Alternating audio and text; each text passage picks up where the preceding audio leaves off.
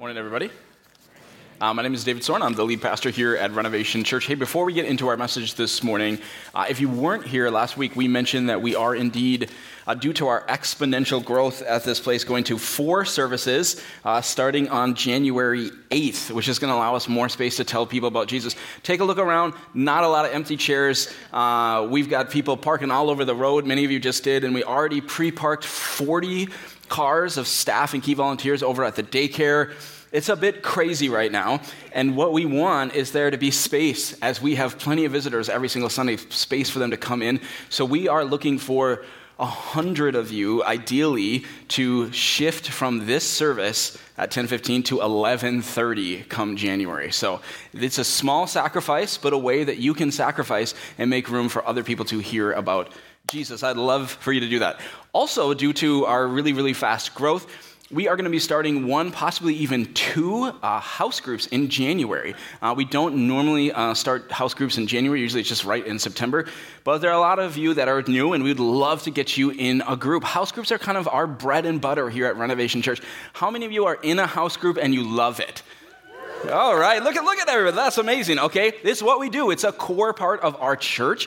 Uh, you know, one of our core values is that we know that our faith thrives in community, but it struggles when we're in isolation. This book spells out a recipe for you, for your faith to really grow, and your faith grows when you actually live it out with other people. Uh, Christianity is not a spectator sport. So we'd love for you to get in a house group. If you're kind of fuzzy on what house groups are, they're kind of unique. Uh, we have thirty-some people uh, together that meet every single week. Looks almost more like a house church than a typical church small group. They're intergenerational. You get in a group of people that you can get to know and you can do life with and study the word with and grow in your faith with. However, if we're going to do this in January, we need a couple of things logistically to make this happen. Uh, number one, we're going to start both of these groups, depending if it's one or two and how many sign up, on Wednesday nights, which means there will be house group childcare that we have at the building here for those nights. But we actually are going to need more house group childcare workers. It's a paid position. If you're interested in that, make a note on your connection card. The other thing we really need is host homes. And so the host is not the leader, they're just the host, and then they're a part of the group. And so my question for you this morning is, do you have a house uh, in this area that you can use for this? I think it is such a blessing, actually, to have people in your home every week, and God is impacting them and changing them uh, for the gospel. So if you can do that, would you make a note on your connection card? Or you can talk to our adult ministries pastor, uh, Pastor Josh, uh, after the service. If you don't know Josh, you can just go out to the welcome table as well. And if you want to be in one of these new house groups, what I would suggest is you actually just wait to sign up for a couple weeks. The signups for the new groups will start January first. And so great to get in a brand new group, so we'd love to get you in that. Okay, thanks for letting me talk about that. Uh, this morning, uh, we are going to get into our message. We're continuing, uh, as Pastor Matt said, in our Names of God series. We're right smack dab in the middle of this five-week series where we're taking a look at some of the uh, more unique names of God in the Scripture. And this morning, we're going to take a look at the name El Shaddai. Now, El Shaddai is a name that's used about God about forty times or so in the Old Testament, which was uh, written in Hebrew. So El Shaddai is a Hebrew name. Uh, the word El is Hebrew for kind of the common usage of God, and Shaddai uh, means uh, strong or mountain sometimes. Often it's translated almighty. And so in most English translations, when you see the Hebrew El Shaddai, it's translated as God Almighty. And so this morning, I want to take a look at the very first instance of El Shaddai in the Bible. So everybody grab a Bible. If you didn't bring one with you, there are Bibles under the chair in front of you. They're under your chair if you're in the front row. We're going all the way back to page ten today. Uh, we're going to be hanging out in Genesis again, actually, Genesis uh, chapter seventeen, and taking a look at uh, Abraham, who we hung out with a little bit last week. We actually meet Abraham in the Bible a number of chapters earlier, more like Genesis ten and eleven. And when we meet Abraham, he's already seventy-five years old. And he's married to a woman named Sarai, who eventually her name is changed to Sarah. And at this point, even though Abraham's already seventy-five, she's sixty-five, uh, they don't have any kids. And God comes to them with a bunch of amazing promises. He says, I'm going to take you to a new land, which eventually would be the land of Israel. And not only that, I'm going to make your descendants as numerous as the stars, which is crazy, right? Because they're, well, you know, seventy-five and sixty-five, and they don't even have kids, and yet God has promised this to them. But the crazier thing yet, if you keep reading in Genesis, is that Sarah doesn't actually have this promised child, Isaac, for another twenty-four years after she gets the promise that it's happening. twenty-four years they waited. And what happened in those ensuing twenty-four years? What I want to do this morning is I want to look at our passage, and I want to talk a little bit, too, about the interim period, the twenty-four years, because I think there's a lot we can learn from that. So let's take a look at our passage, Genesis chapter seventeen. Uh, we're just starting right at that big number seventeen, the beginning of the chapter. It says this: when Abram, that's what Abraham's name used to be, we'll talk about that later. When Abram was ninety-nine years old, the Lord appeared to him and said, I am God Almighty. Now you see that little letter right next to uh, Almighty? And if you've got the church Bible, there should be a little letter F. Okay, that's a footnote, so follow it to the footer at the bottom of the page. And what do you see for F? It says, Hebrew is El Shaddai. So that's where we get that phrase from. In Hebrew, it's El Shaddai. They've translated it, obviously, into English because we don't speak Hebrew, right? And so it says God Almighty. So I am El Shaddai, God Almighty. Walk before me faithfully and be blameless. Then I will make my covenant between me and you and will greatly increase your numbers. Abram fell face down, and God said to him, as for me, this is my covenant with you. You will be the father of many nations. No longer will you be called Abram, your name will be Abraham, for I have made you a father of many nations. I will make you very fruitful. I will make nations of you, and kings will come from you. I will establish my covenant as an everlasting covenant between me and you and your descendants. So that, that eventually becomes Israel and eventually the Jews. After you for the generations to come, to be your God and the God of your descendants after you. The whole land of Canaan, which would become Israel, where you now reside as a foreigner, I will give you as an everlasting possession to you and your descendants after you, and I will be their God. Okay, so this God Almighty, El Shaddai, reaffirms this amazing promise to Abraham and speaks of his covenant with him. And then later in the chapter, uh, God says that Sarah, who's eighty-nine at this point, is going to have baby Isaac essentially in her arms by that time next year. Now, before we look at that amazing, amazing miracle from El Shaddai, let's talk about what happened in those twenty-four years from when they first heard that this amazing child Isaac was going to come to them. What was Abraham missing for those twenty-four years? I think of it this way, uh, both for Abraham and for us, really.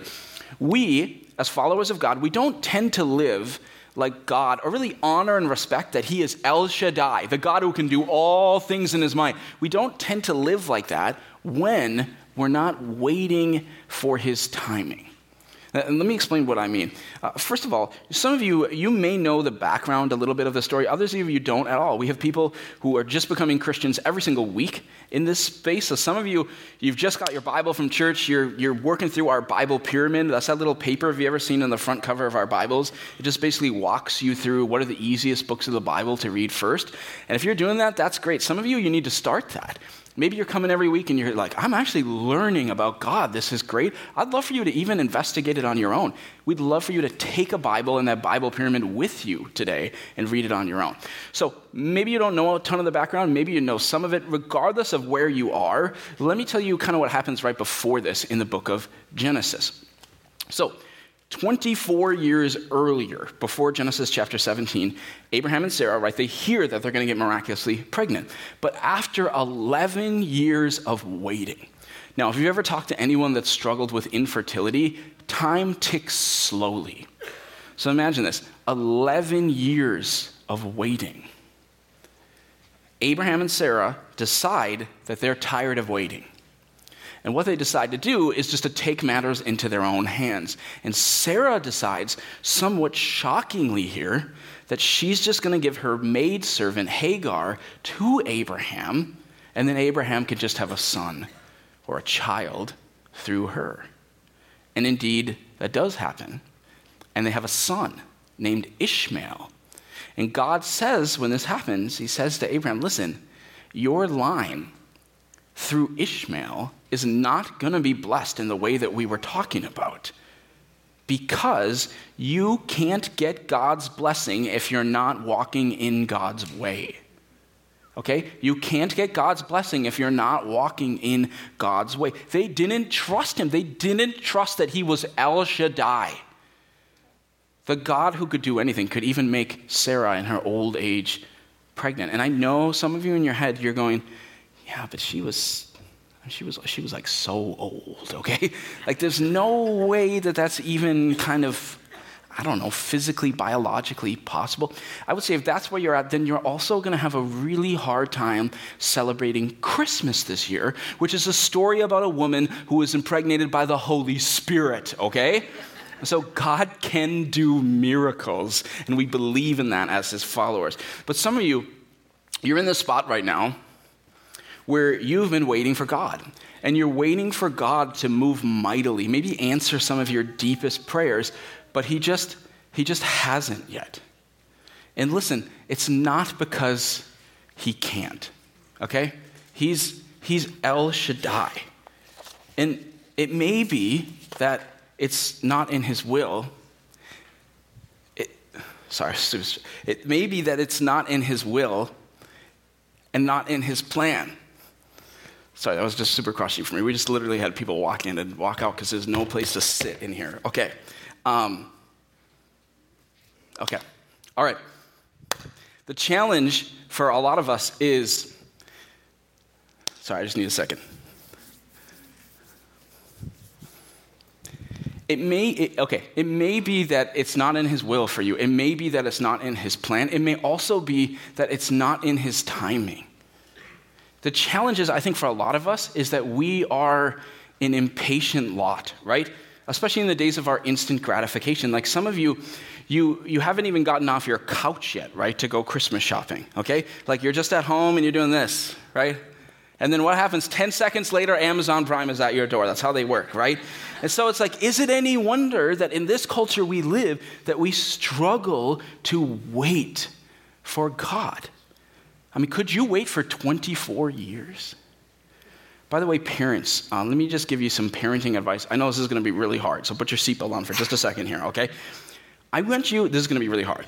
I want you to do everything you can, at least make a step forward in this, to whenever you can, not put a screen in front of your child when they have to wait. Like when they have to wait at the doctor or the dentist or in the car or at the restaurant. I know it makes it easier for you and for everybody else right now, but it makes it harder for them to learn the discipline of waiting later in life. And learning, this is just from a Christian perspective, learning to wait, especially learning to wait on God, is critical. And it is a skill they will absolutely need when they are a teenage believer in Jesus and when they are a young adult believer in Jesus. Learning the discipline of sometimes you have to sit in the discomfort of waiting. And waiting is hard. It was hard for even Abraham and Sarah, and they gave up on it, right? And listen, you read this book, they pay the price for not waiting. Have you never read this part of the Bible before? I'll read the few chapters around Genesis chapter seventeen, uh, especially uh, those parts about Ishmael, the son of Abraham's a servant.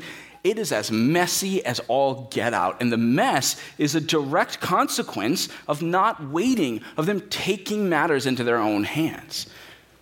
And I think those chapters in Genesis ought, ought to be a warning for us as followers of God. Like, okay, let's say you're in this situation, and, and a, a number of you in this room are.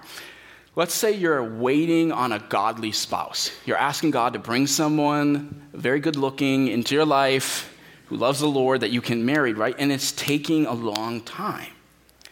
I'm telling you, you cannot fix this situation by dating someone who doesn't follow God and just hoping that they'll meet him along the way. So you know what that is? That's doing what Abraham and Sarah did. It's taking matters into your own hands, rather than waiting for God. For others of you, if you're waiting to be honored, to be promoted in your career, taking a job that doesn't honor God or, or takes you away from coming to worship him or serving him isn't the route you want to go, because we don't find God's blessing on the road of disobedience.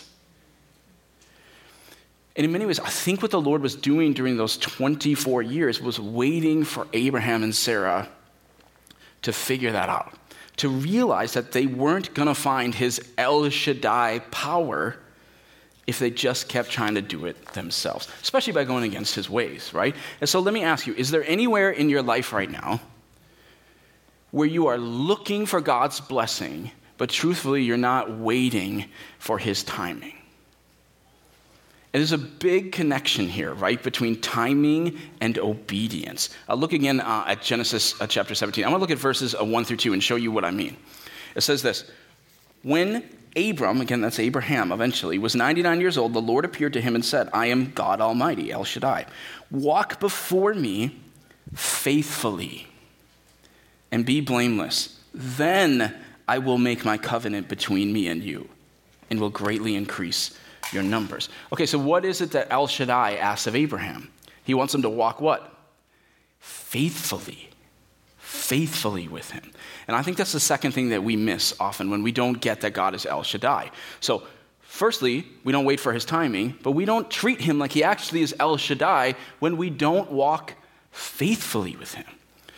So if you keep reading in this passage and then you keep reading through the Old Testament, what you see is that God is establishing an everlasting covenant with Abraham and his descendants. He talks about that in verse seven if you want to study that later. It's a covenant for them to be a fruitful nation, to live in the promised land. But they can actually be removed from it if they don't do their part.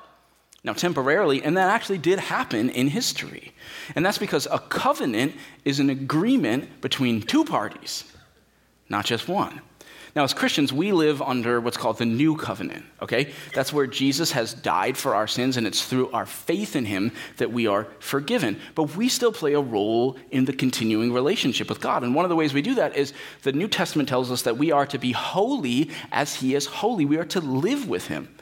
And despite what you may hear from some TikTok evangelist, God is not a vending machine that is just waiting to bless you indiscriminately.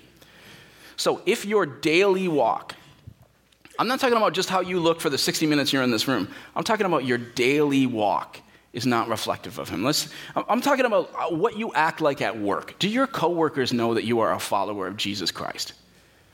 Do you act like a follower of Jesus Christ? I'm talking about what are you like when you're at home with your family, your roommates? I'm talking about what are you like when you're driving in the car by yourself and the person in front of you is going twenty miles an hour below the speed limit. What are you like, right? Now, I'm not saying everybody needs to be perfect, because we're not, right? But I'm saying if you are consistently walking in a way that is not the way of Jesus, but then you're coming here on Sunday mornings and you're going, El Shaddai, here's what I need in my life. I want you to do this, this, and this. He's going to say no. And let me tell you why I say that. And it might not even be what you're thinking. He's going to say no, most likely. I'm not him. I don't know what he's going to do. But most likely, he's going to say no, because what he wants more than anything is your heart. He actually wants you in your life. And I think he would say to many of you, if I just answer your prayers — right, you're going way over here instead of this way, and I just boom, boom, boom, and I answer all your prayers, and I never get your heart — then you're going to do exactly what I warned about in Romans chapter one, is you're just going to eventually start worshiping created things and never the Creator. Now, that doesn't mean that God only blesses people who always have their life perfectly together. I mean, think about Abraham and Sarah. What they did to involve her servant, boy, that's about as messy as it gets, right? And yet even there, God, eventually he shows his grace, right? But he waits. He waits for Abraham to understand that first. Okay, so when we miss that El Shaddai, that God Almighty is indeed all-powerful, often we don't respect his timing. We don't wait for it. And then we don't respect him and walk faithfully with him. And then there's a third thing that we miss. And I think this one is rather glaring. When we don't get that he is the God who can do all things in his might, A lot of us, a lot of us, we don't truly believe that he is that powerful. And I, I think plenty of American Christians are stuck here, honestly. Like, faith in and of itself is not really our strong suit. Like, sure, if you did a multiple choice test and it said, hey, do you believe that God can do — which multiple choice tests don't usually start with hey, but uh, hey, do you, do you believe that God can do all things, yes or no? I think a lot of us certainly would check yes, right? But we tend to almost be functional atheists. when it comes to truly expecting God to do the miraculous in our own lives. You know what I mean? I actually think that one of the reasons that Christians need to come to church every Sunday, you need to read the Bible every day, is because we just honestly need that many reminders about who God really is. Personally, I think a lot of Americans, when they picture God, when they're praying to him, they're not picturing El Shaddai. They're picturing something closer to like hippie Jesus, okay? Like the one who loves the little children and he holds the little lamb in his arms, right? And he, he gives grace to everyone. And now certainly there's a slice of that that's true, right? But remember, this is also the God that makes the sun stand still. This is also the God that parts the Red Sea. This is also the God that created the planets with just his word. This is the God that can answer the deepest, most miraculous prayers that are in our hearts. Like, God, would you give me a baby even though I'm ninety-nine? Or maybe for you, it's, God, would you restore this relationship in my life even though it was me that set it on fire? God, could you turn my life around, even if I've been running the wrong way from you for twenty years? God, could you do that? And I would say, you bet he can. He's El Shaddai. That's who he is. He is El Shaddai. Now, that doesn't mean that you just come to God and he can do everything that you want him to do, right? But it means that we pray like that. That's why one of the phrases we say here all the time, it's a core value, is we as Christians, as Bible-believing Christians, we pray the impossible. We pray the impossible because we worship a God who can make all things possible. And people always respond, they're like, well, what do I do with that tension of like, I don't know what he's going to do, but I'm supposed to pray like... I always explain it this way. Maybe you've heard me say this before, but I think it's worth saying again. We as Christians are to pray with such faith that we believe God could do anything, and yet trust him with the same level of faith, even if God knows it's better to do nothing. We still pray the impossible, though, because he is El Shaddai, and he's done some incredible things in our lives and honestly in our church. And I want to show you what I'm talking about here. In fact, I'm going to call the baptismal uh, team on stage at this point, as we are going to celebrate a, a baptism this morning. Uh, we love to do this at our church. In fact, we, we do it often because baptisms are incredible reminders of what God did for us through his son, Jesus Christ, when he paid for our sins. And it's by our faith in him that our sins are washed away. Now, baptism doesn't do that. No one's getting saved today because they got baptized. Baptism is a symbol of what happened when we believed in Jesus, that our sins were washed away. Uh, every person that you see baptized at Renovation Church uh, is baptized by their sponsors. Now, the sponsors are people that had a spiritual impact on their lives. Often, they're even the people that led them to Christ. It is a high honor at our church. And church, I want you to believe something. In fact, look at me. I know these people are super interesting, but just look at me for just a second. I want you to believe that you, I'm talking about you, that you could be in here, in this pool, within the next twelve months, baptizing your friend or family member for Jesus. Do you believe that? Now, a bunch of you in your head, you just went, no, I don't, because you don't know them. And I don't, but I know our God, and our God is El Shaddai. Okay, that's who he is. Do we believe that or do we not? We believe it, and if he is that, then we believe he can do the all things, all things, all things. And so we share the gospel, and then we pray the impossible. That's what we do as his followers. And so at this point, I'm going to invite our dear friend Holly Fritz on stage to share her testimony. Good morning. Um, my name is Holly Fritz, and I grew up in Florida, where church, faith in God was not really a um, major part of my life. My family attended church occasionally, and it was not a foundation or a practice of our family. However, every time I went to church, I felt uneasy. I felt vulnerable, and I was sad. I didn't know God the way um, other kids did that were around me. So I stopped going to church, and so the years went by. Throughout the years, new friends um, in high school and in college, they invited me to come out to events at their church um, and spend special occasions with them as well. But each time I entered a church, I was filled with that same deep emotion, and I just wanted to cry. I couldn't explain it. I didn't understand it, so I ran. In hindsight, I ran the wrong way. I ran from God who is chasing after me. Fast forward another ten years. Now I'm married, and at the time I had two kids, um, and my marriage was struggling. And of all the thoughts that I could have had during that time, something inside me kept telling me, find a church. So um, our neighbors had recommended Renovation Church to us. So our first service, our first church service with Renovation was Christmas Eve of two thousand eighteen. In that Christmas Eve service, I was hooked by Pastor David's message, and God was really pursuing me hard.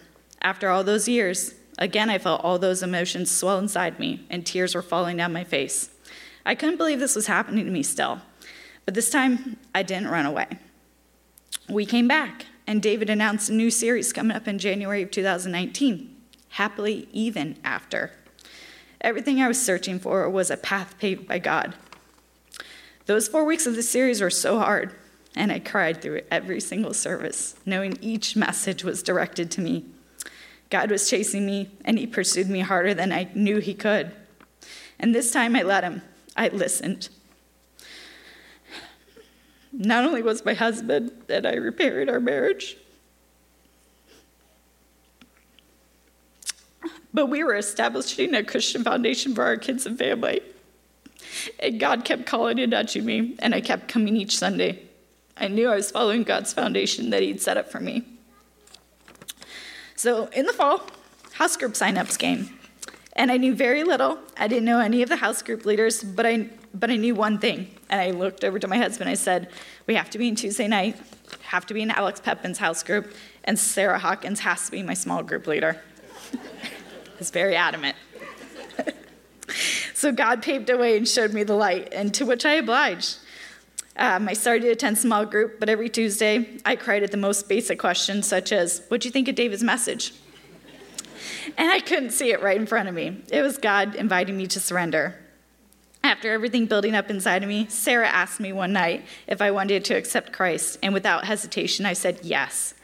And so on Tuesday, at the Alex Pepin's house, on November twelfth, twenty nineteen, I cried my way through accepting God as my Savior in small group with my Christian family and community. I left that night feeling as though a deep weight was lifted off my shoulders, and I was smiling, and I was excited. However, the next morning I woke up, I felt awful. I was in the worst mood. It carried on to work, where I wasn't my normal cheerful self, and I just wanted to cry. I did not know what or why it was happening, and in the middle of the day I missed a call from Alex Pepin. With everything I was experiencing, I didn't listen to the voicemail right away. I waited till I got into my car to leave for work that day. And when I hit, but when I did press play, it was Alex telling me he heard I accepted Christ last night in small group and that it was amazing. He shared how he accepted Christ and that me accepting Christ was just such an amazing blessing. It was such an impactful voicemail. It saved me in more ways than I can explain. And I'll be forever grateful for that voicemail, which I still have and listened to when I wrote this. I shared all this with Sarah that day, and it made complete sense when she explained how the devil had disguised himself and tried to pull me away from God with my faith, um, being so new and being so vulnerable. I was not going to let it happen this time, though. Since accepting Christ as my Savior, I've been working on learning and following God's words and his ways. I don't always understand the path, the lighter days or the darker days, but I don't run. I put my faith and trust in God.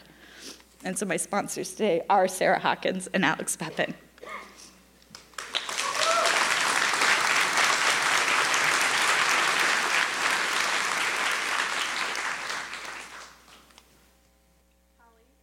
baptize, based on your confession of faith, I baptize you in the name of the Father, the Son, and the Holy Spirit.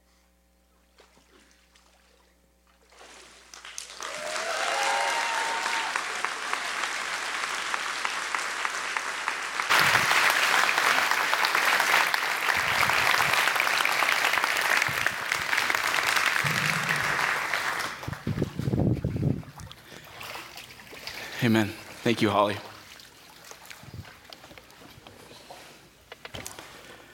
Here's what we're about, okay? Um, you know, there's a sign out there in the lobby that says, we we make disciples who make disciples who make disciples, okay? So you're looking at people who've been impacted and come to Christ at our church. now baptizing people who've come to Christ at our church. We're going to go out and do the same thing. And it's, uh, I wish I didn't have to preach right now, so get myself together. Okay. But I, I love these Sundays because it takes what is, for some of us, intellectual and conceptual and brings it to the personal, okay? That this God, El Shaddai, is really that powerful that he can transform lives, marriages, family lines. Think about think about the difference for their family now, okay? That's, that's who our God is, and he changes it. And in fact, you see it even in the scripture today. I don't know if you saw this the first time through. I want to show you something. Get this out one more time, and I want you to look a little harder at verse five. You see a pattern that you actually see a number of times in the Old Testament, and it's about names. Verse five says this, "No longer will you be called Abram. Your name will be Abraham, for I have made you a father of many nations." Okay, so what this means is actually for the vast majority of Abraham's life, his name was Abram. And if you look at the footnote, Abram means exalted father, means important father. I want you to think about how painful that name was for that man. Okay, so traders would come through his village and they would meet him and they'd say, "Hey, nice to meet you, what's your name?" And he would say, "Oh, my name is Abram." And they would say, "Ah, oh, Abram, exalted father, how many kids you got?" That was his life. That was his life. And then God comes along. Feels like it's been that way forever, right? And then God comes along. He's ninety-nine. And God says, "And now, Abram, exalted father, I'm going to give you a new name. And your name will be Abraham, father of many nations." It's crazy. It is so preposterously wonderful. It's so powerful that Abraham can hardly even believe it, and yet it's true. And God does it. And my friend, I am telling you, this powerful God, El Shaddai, wants to do the same thing for many of you in this room. See, because you have a name. And some of you, you've been labeled with a name. And for some of you, they call you a failure. Some of you, you've labeled yourself with a name and you say, "You know who I am? I am a bad mom." Or, "I've been a terrible father." For others of you, maybe in truth, the name that you feel like best describes you is a drunk. It's an alcoholic. And maybe you even feel stuck with that name, like that's just who I am, it's what it's been like. But I'm telling you that just like Abraham, God comes to you with a gift, a promise, and a new name. And the gift is his son. He sent his son, Jesus Christ, to die on the cross for you, in your place, for your failures, for your messes, for all of your sins. And the Bible says that if you believe in that, and you turn your life over to Jesus, you say, "I believe you died for me, here is my life," he promises to turn your life around. What we just saw with Holly, that transformation where you're going, "I don't know what's happening. I don't know if my marriage is going to make it." God turns it around in amazing ways, amazing ways. I was just looking at their family. Amazing ways, okay? That's what he can do. And when you put your faith in Jesus Christ, you get a new name. And your name is no longer failure. Your name is child of God. Okay? Your name is no longer drunk or worthless or adulterer. Your name is daughter of God. It is son of God. If you put your faith in Jesus, he will look at you and say, "I have seen your past, but I died for your past on the cross. I have forgiven you. I have washed your sins away. And now you come in and you take my family name and I'll give you a new name." God can do that. Listen to me, God can do that even if you're not sure that you can see it yet.